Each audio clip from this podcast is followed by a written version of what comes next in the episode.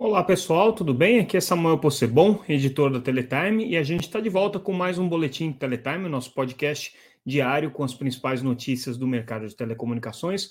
Hoje trazendo o que foi destaque nessa segunda-feira, dia 18 de agosto de 2022. Vamos começar com uma notícia que fechou o dia e que hoje, é, ao longo dessa terça-feira, a gente deve ainda comentar bastante sobre isso, deve fazer algumas reportagens ainda mais sobre isso, que é o anúncio é, pela Sky da escolha da Fibrasil como a sua provedora para redes neutras para o serviço de Fiber to the Home que a operadora de DTH pretende oferecer. A gente já tinha dado essa notícia de que a Sky ia oferecer serviços de fibra. Isso a gente noticiou é, no começo do mês de agosto, durante o PayTV Forum, o presidente da Sky, é, Rafael Denadai, deu essa informação. A gente é, trouxe alguns detalhes ali sobre a estratégia deles, né, e a Sky estava com um projeto já bastante maduro para lançar nos próximos dias, né? Isso foi a declaração dele naquela ocasião, o serviço é, de banda larga por meio de redes de fibra, né? Na ocasião, ele também revelou que seria por meio de uma operadora de rede neutra, mas não revelou qual seria. Hoje, é, o jornal Valor Econômico traz a notícia de que vai ser a FIBrasil, é a notícia que é, provavelmente vai ser oficializada agora nessa terça-feira, mas a gente confirmou a informação do valor e vai ser a FIBrasil mesmo. É, mas não é um acordo de exclusividade, é um acordo que começa com a FIBrasil por uma série de razões que a gente vai comentar daqui a pouquinho, é, mas que deve incluir outras operadoras de redes neutras à medida que é, a cobertura geográfica da Sky fosse expandindo e ela precisar de novas cidades. A Fibrasil é a operadora de rede neutra controlada pela Vivo, né, pela operadora telefônica, e também pelo fundo canadense CDPQ. É uma operadora que foi criada a partir da rede de infraestrutura de fibra da Vivo, que tem hoje já uma cobertura aí por volta de 70 cidades. Essas 70 cidades estão incluídas aí no acordo com a Sky. São cidades, basicamente em cidades pequenas e médias, eles não têm grandes capitais, exceto algumas capitais na região norte, Belém, é, Manaus, é, se não me engano, é, também São Luís, Teresina, são é, as capitais que eles têm hoje, mas basicamente são cidades pequenas e médias. E a FIBrasil tem o plano de estender essa cobertura aí até o final do ano para pelo menos 170 cidades, né? E aí a Sky iria é, em conjunto aí nesse processo de expansão. Mas a FIBrasil a gente sabe que tem uma série de restrições com relação às cidades que eles vão avançar, porque tem um acordo com a Vivo sobre onde eles podem ir, onde eles não podem ir, onde eles podem coexistir. De qualquer maneira, onde a Fibrasil tiver e a Vivo também tiver, não tem problema nenhum, a Sky vai competir com a Vivo por meio dessa rede. Onde não tiver, muito provavelmente a Sky vai acabar utilizando uma outra infraestrutura. É, o interessante desse, desse projeto é que a Sky vai fazer instalação das redes de, da, da, do acesso de fibra na casa do, do, consumidor. Então, a Sky hoje tem uma grande rede de instaladores que também fazem venda do serviço. Esses instaladores vão fazer a instalação do serviço de fibra também. Tá? É um serviço que vai variar de pacote de 200 megabits por segundo a 400 megabits por segundo, com preços iniciais de R$ 89,90, R$ 129,90. Depois isso daqui deve sofrer um reajuste e aí para um pouquinho mais de 100 é, reais no, no, pacote inicial e 170 reais aí no, no, no pacote mais alto, ficando mais ou menos em linha com o mercado. Só que a Sky tem uma vantagem competitiva importante, além dessa rede de instaladores, ela tem 4,1 milhão, milhões de clientes de é, TV por assinatura via satélite, de DTH. Tem também o serviço DirecTV Go, que é um serviço de TV por assinatura por banda larga, que hoje aí deve estar aí na casa dos seus 400 mil clientes no Brasil, e é um serviço já que tem aplicativo em TVs conectadas, está disponível em vários dispositivos é, é, dongles, né, para você ligar é, na televisão, como o Chromecast, como o Amazon Fire, enfim, né, como o, o Roku, né, vários dispositivos de conexão. Então, a Sky já começa imediatamente a oferecer esses serviços através da FIBrasil. Lembrando que a Sky recentemente comprou, fez uma oferta para comprar é, os clientes de TV por assinatura da Oi, é, essa oferta está sendo analisada e, deve, e a venda deve ser concluída até o final do ano.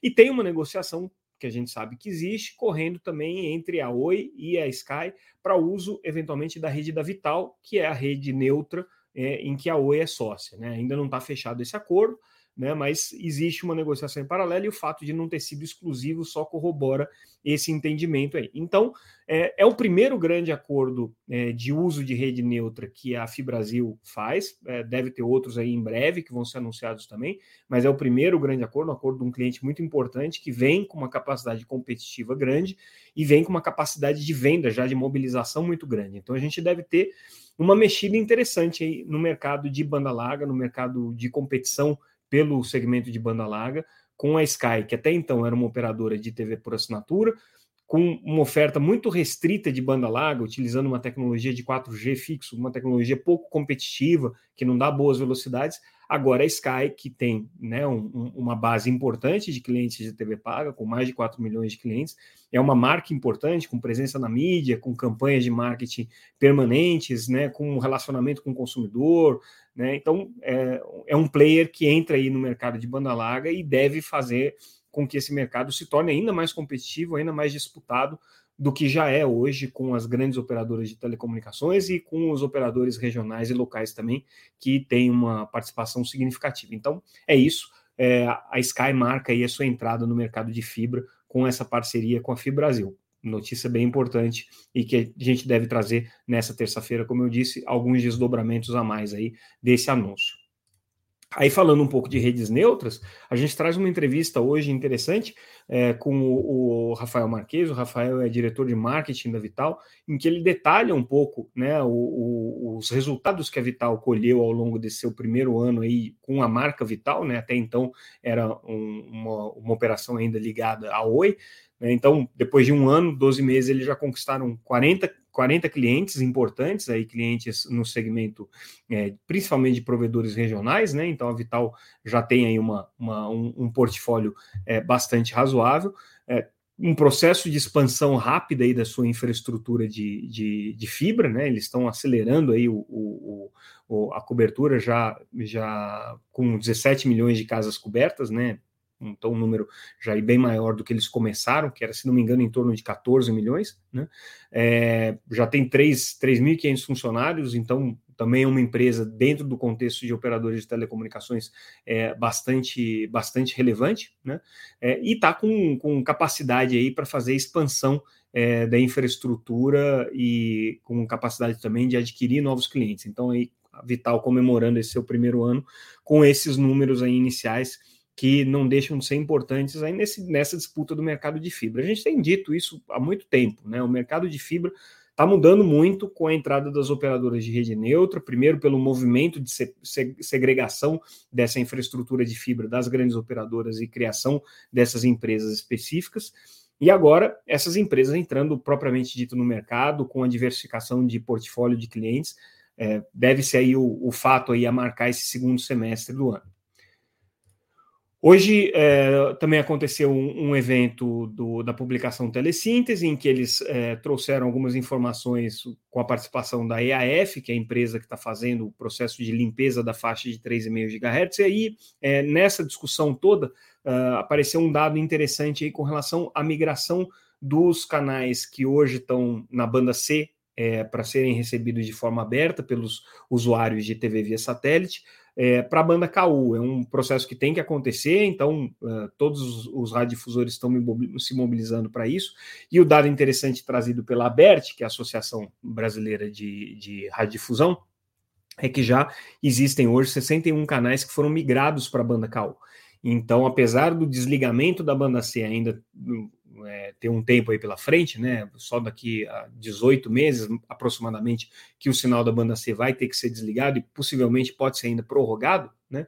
Mas é, o sinal dos é, canais de televisão aberta na banda KU, especificamente no satélite Star One D2, já está disponível em 61 casos. Isso aí deve a previsão é que passe de 100 canais, tá? Mas é, esses canais provavelmente vão acabar entrando no momento em que já estiver se aproximando o desligamento porque senão as emissoras de televisão têm um custo dobrado aí de colocar nos dois lugares. E como é, nem todos os canais estão hoje é, disputando esse, esse mercado de, de TV é, aberta via satélite, alguns vão entrar agora nesse processo de migração, então é natural que seja esse número aqui. O presidente da EAF, o, o Leandro Guerra, também deu a informação explicando por que, que até agora a demanda pelos kits de banda KU foi baixa, né? não teve mais do que 300 kits distribuídos aí nas capitais em que é, o sinal é, de 5G já foi ativado na faixa de 3,5. Ele diz que já era esperado isso, porque afinal de contas, nessas capitais, é, o, o, percentual aí de antenas que eles preveem é, recebendo o sinal de banda, de banda C e que seriam elegíveis para receber o, o, o, kit gratuitamente, não passa de 2%. Então, é, provavelmente, à medida que se avançar é, para o interior do Brasil com esse processo de limpeza da faixa de 3,5, aí sim você vai ter uma distribuição maior de kits. Mas, de qualquer maneira, demanda aqui, por enquanto, bem baixa, como a gente já tinha noticiado é, em outras ocasiões aqui. Então, é, essas são as notícias aí referentes a esse processo de migração, que é uma notícia é, importante, principalmente para os é, anteneiros e para os instaladores é, de, de, parabólicas, é, que tem que acompanhar esse mercado. Um outro dado é, importante é que esses canais, por enquanto, esses 61 canais, por enquanto, estão no Star 1 D2, que é o satélite previsto aí na política do, da Anatel, né? mas existe a expectativa dos radiodifusores de que também o satélite da Sky passe a receber esses canais é, e distribuí-los de maneira gratuita. É, o, esse processo ainda não aconteceu porque a Sky está fazendo é, sua, o seu ajuste técnico para poder receber todos esses canais, segundo a explicação aí dada pelo, pelo Leandro Guerra. É, e pelo, pelo, pelo Flávio Lara também, que é o presidente da ABERT. É, e aí, outra notícia relacionada ao trabalho da EAF é a contratação das consultorias que vão montar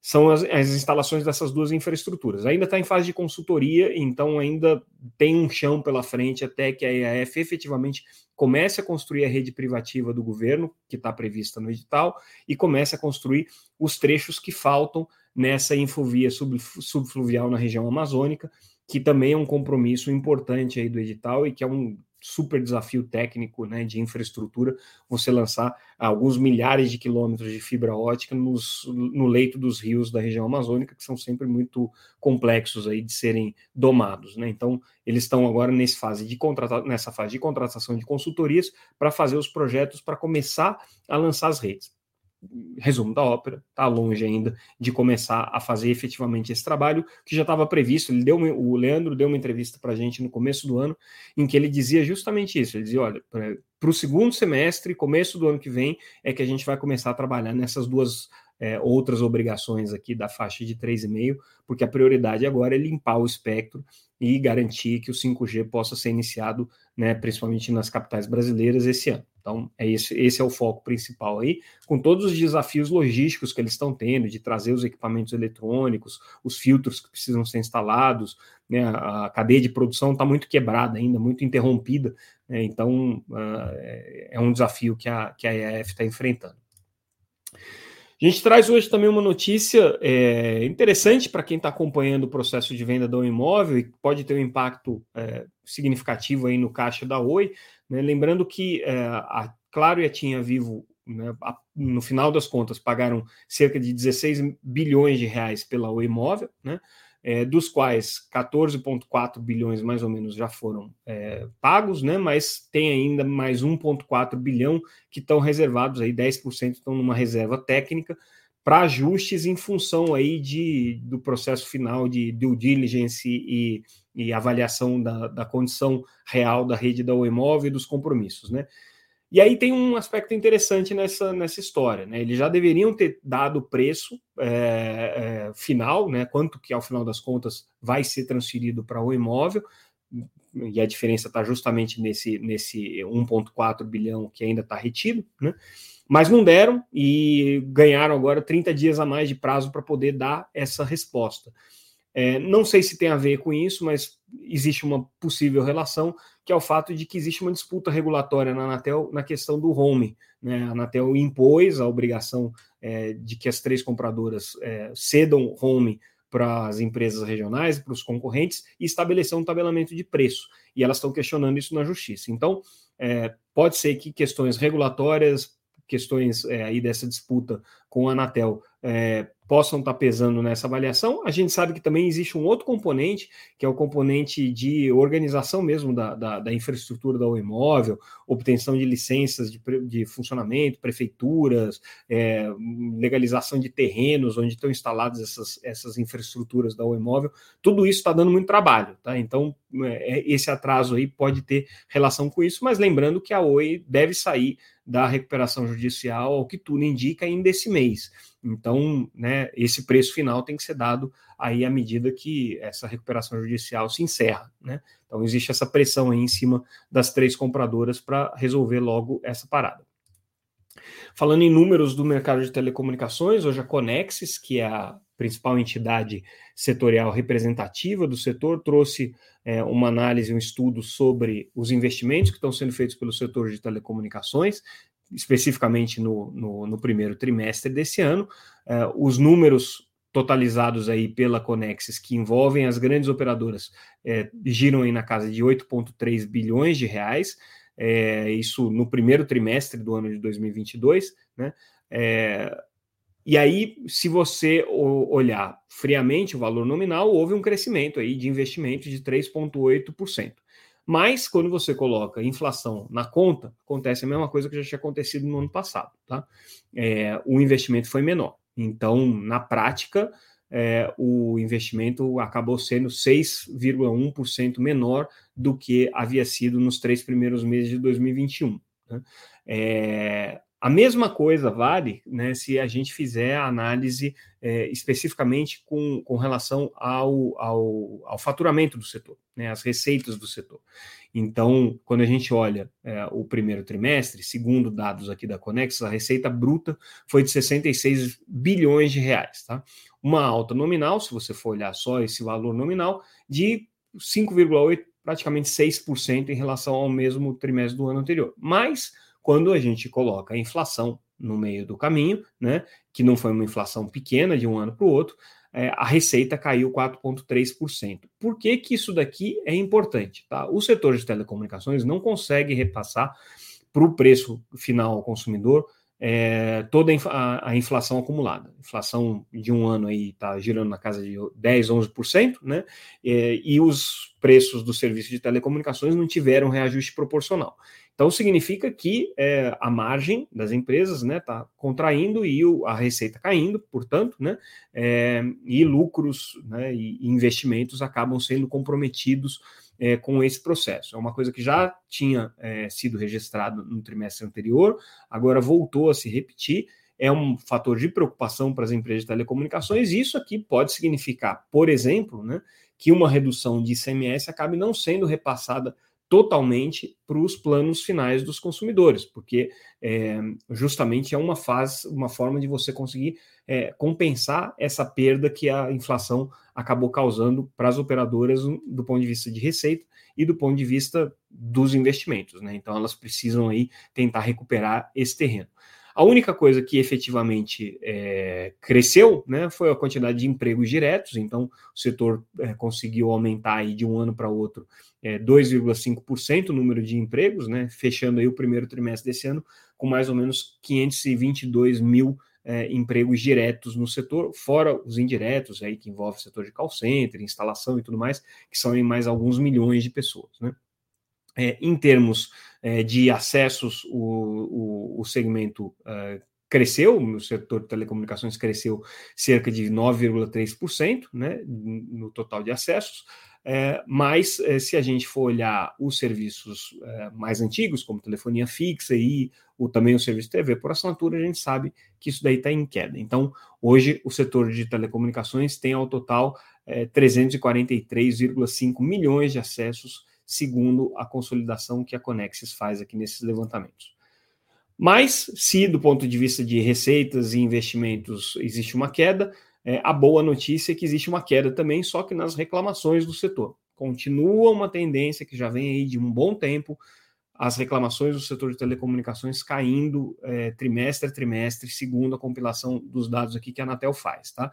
E aí a queda no primeiro semestre desse ano foi de 22,2% em relação ao mesmo período do ano passado. Lembrando que durante a pandemia deu um pequeno aumento, principalmente por conta das reclamações no segmento de banda larga, né?